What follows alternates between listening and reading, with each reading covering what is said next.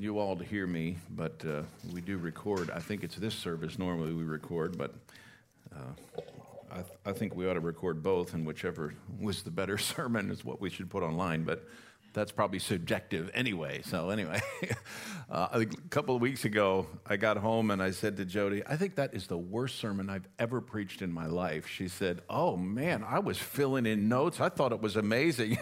now, last week she said I was having a hard time keeping up. I thought, Well, you should have stopped after the first sentence. But anyway, um, I'm uh, really grateful to continue on in our study in Ephesians. I do want to let you know, Pastor Nate today uh, the way things have worked themselves out this summer, Pastor Sean does not have a lot of breaks, and he was the only one preaching during the initial parts of our uh, COVID season. And uh, there aren't a lot of people that aren't already preaching somewhere else. So, pa- Pastor Nate is actually in Yorktown today, has preached once, and is uh, very shortly going to be preaching again and a third time. And then this afternoon, he's going to hop in his car and drive to Longview Ranch, where he's going to be speaking and leading music for. Uh, for kids and middle schoolers this week. So, this is going to be a really hectic spell for Nate. So, if you would uh, pray for him, I'm sure he would appreciate it. Uh, advertising is an interesting phenomenon. Some of you uh, know that I do a little side gig uh, with uh, voiceover stuff for uh, commercials and that kind of thing. And it's very interesting to me to watch how they put things together to try and sell you. Uh, especially when it's like radio or even if it is television with somebody speaking in the background, to convince you that whatever it is they're showing you, you've just got to get this thing, right? Uh, whether it is for your next vacation or your next hair color, you need this particular product. And uh, one of the ploys I find interesting is when companies have been selling something, doing the same thing for like years, and then all of a sudden they either rebrand or uh, whatever happens, and I don't know if they're losing some market share, but their, their thing that they like to tell us is, oh, this is new and improved. So if you'll buy this toothpaste this year, it'll make your teeth brighter and sparklier and whatever else more than everyone else's, and presumably more than the toothpaste they sold us last year, right?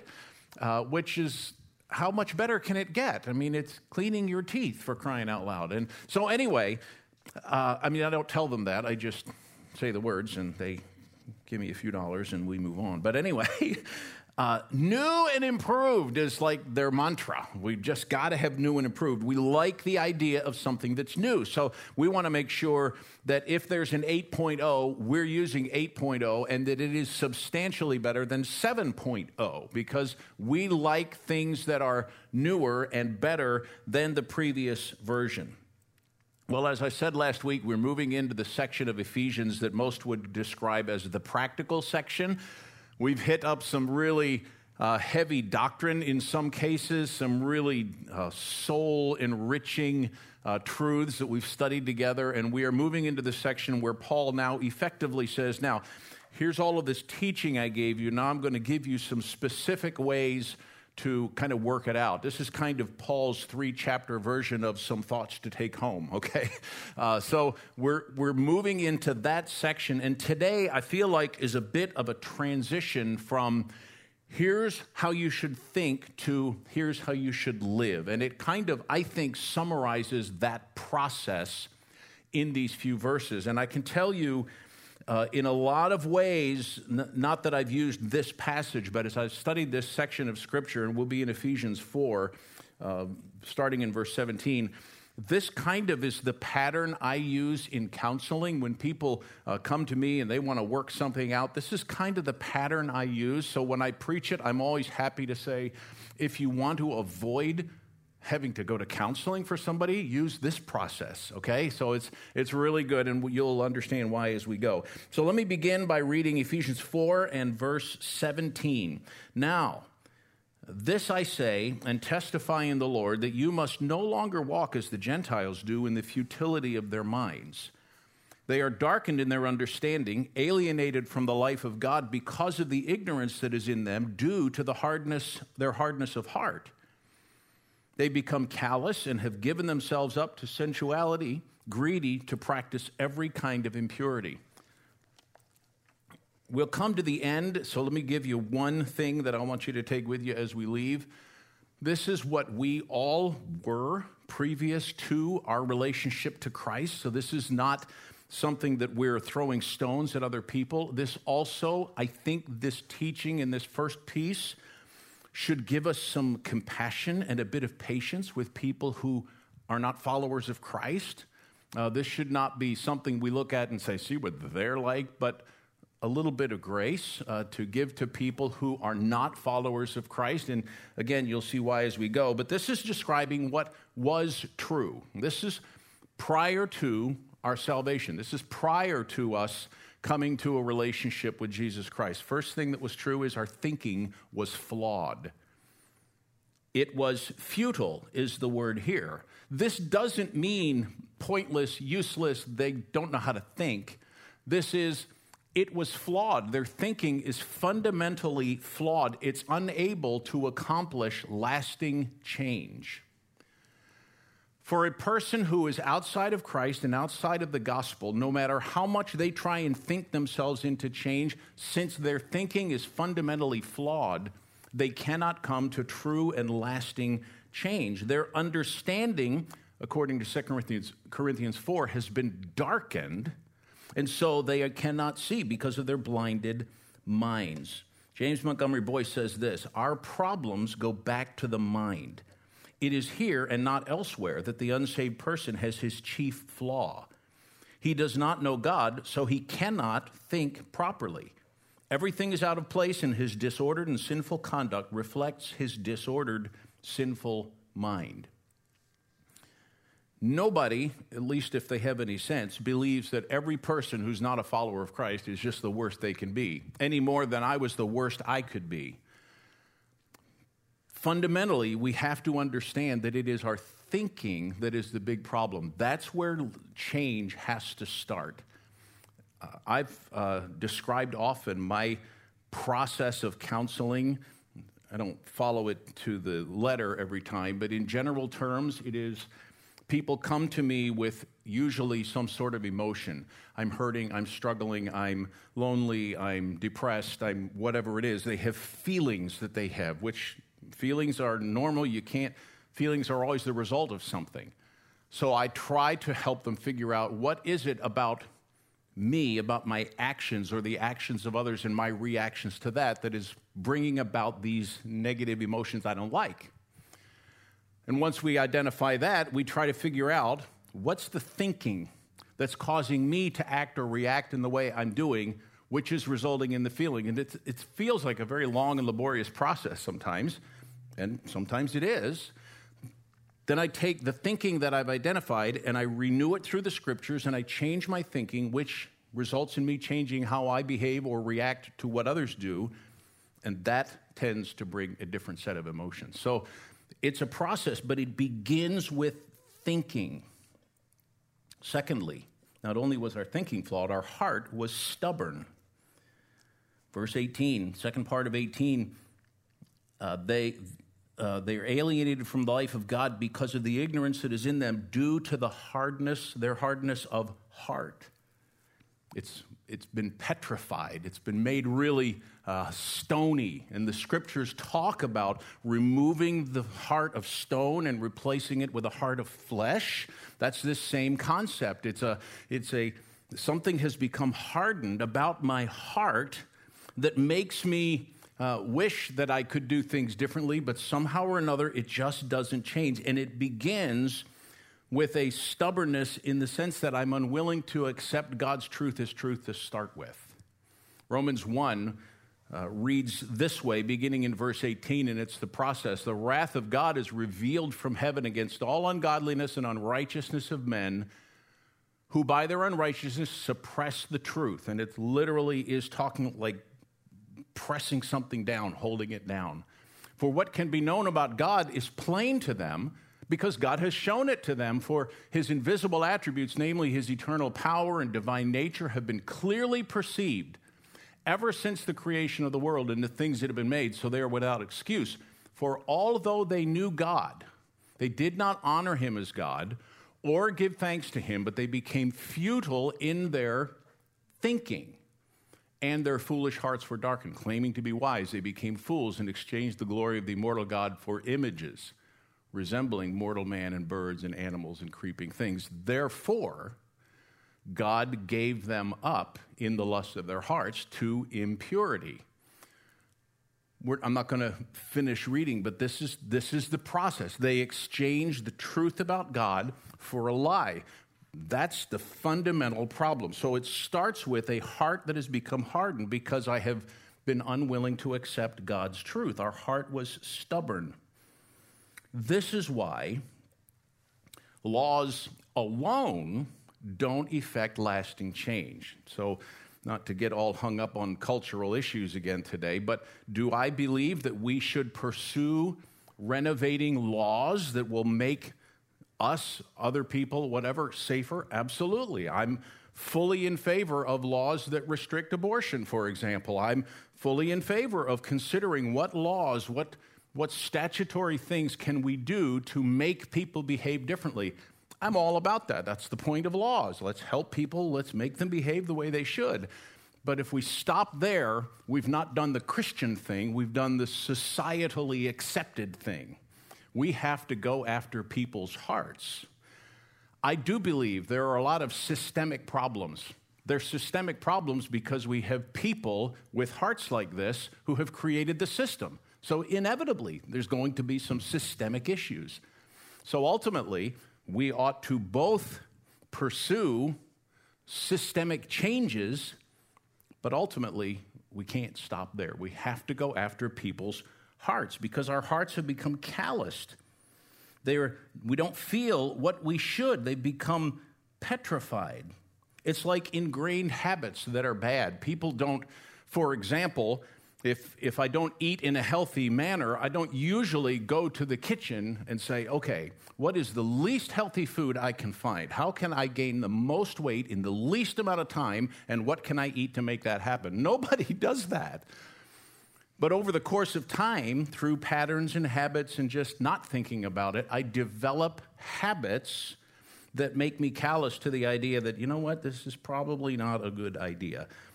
Uh, whatever other application I want to make to it uh, can be appropriate. So our thinking is flawed, our hearts were stubborn, and thirdly, as a result, our behavior was corrupt.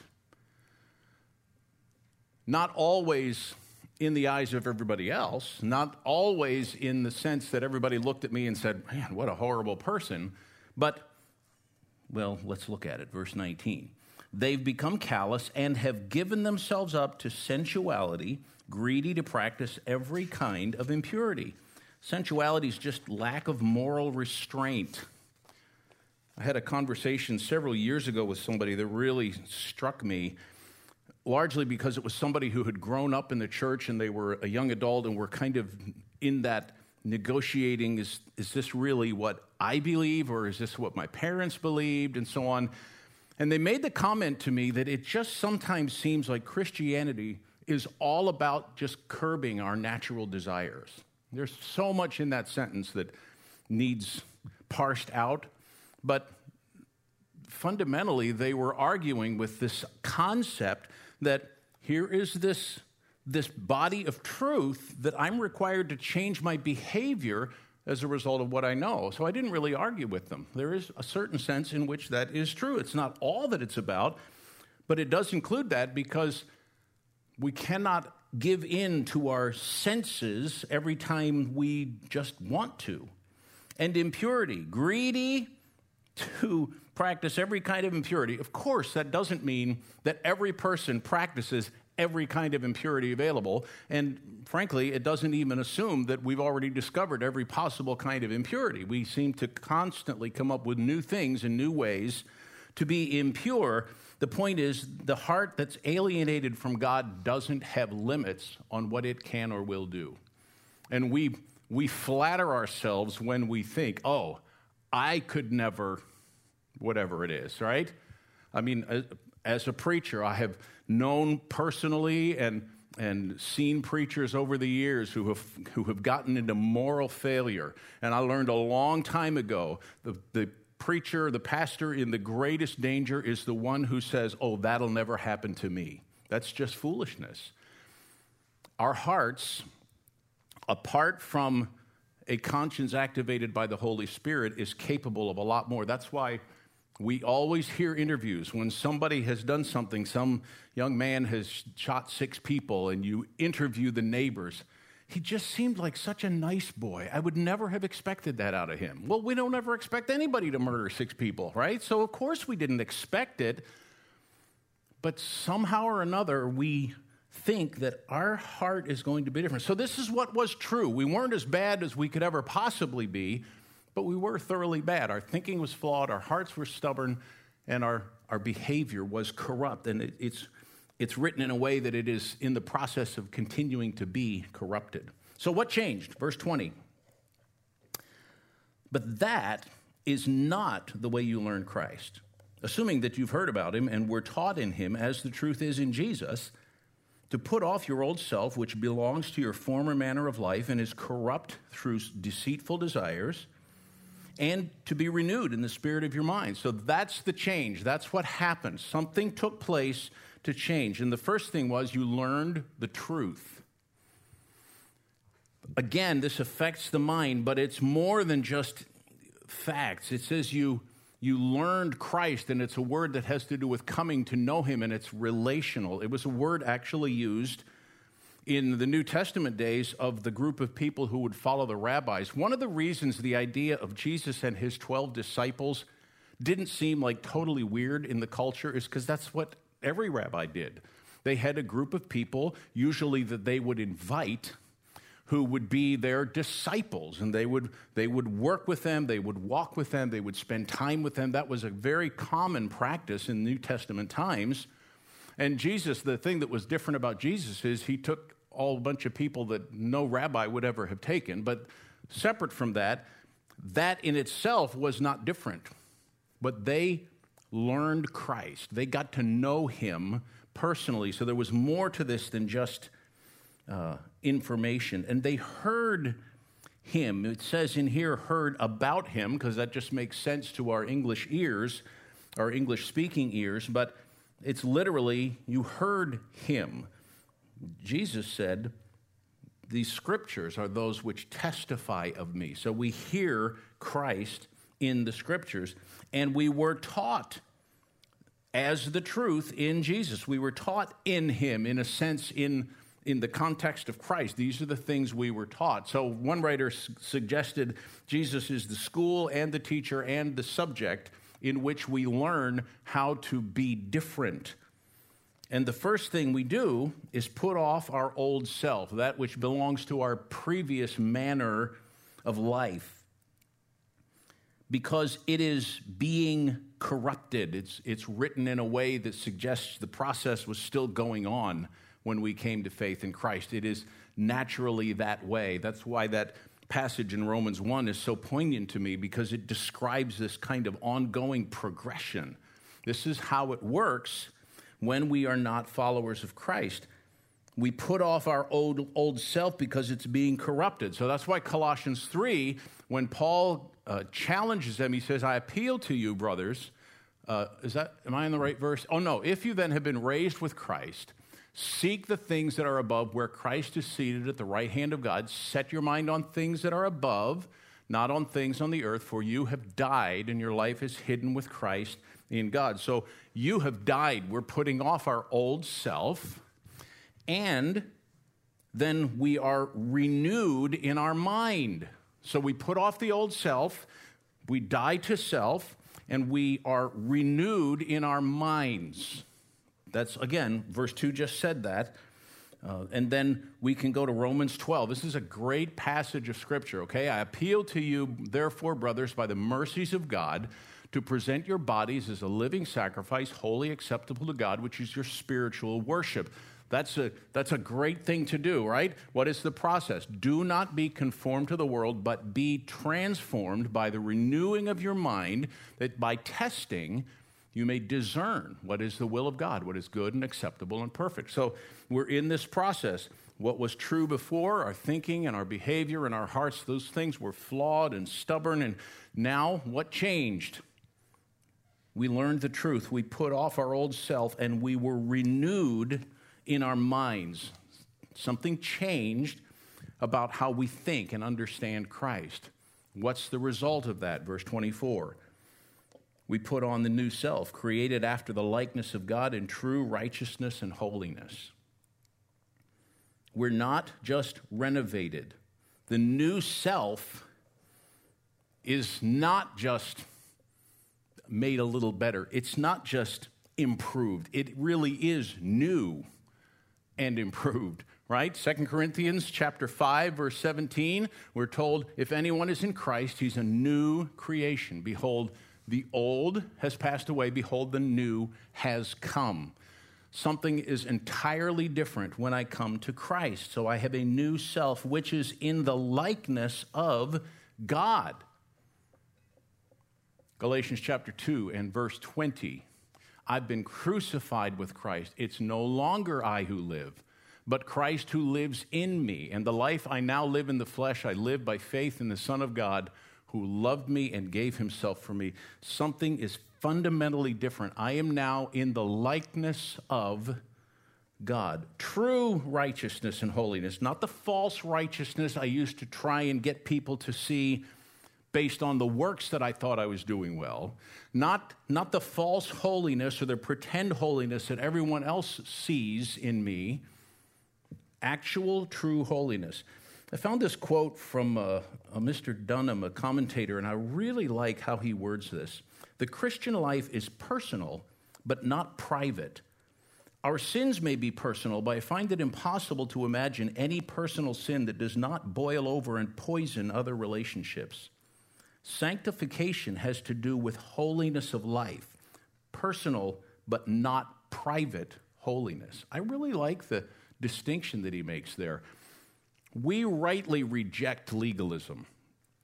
We should. The idea that a person could ever do something to earn favor in the sight of God is just, it, it sends people to hell, for one thing. It's to think of that prior to salvation that I could actually earn my way. If I follow the right list or do the right things, I'll somehow be accepted by God is absolutely fundamentally wrong. Unfortunately, I think we tend to carry that over even into our Christian life.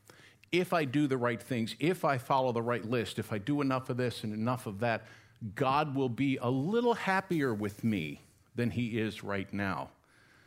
That's still fundamentally flawed, right? I mean, God is happy because I am accepted in his son, I'm accepted in the beloved one.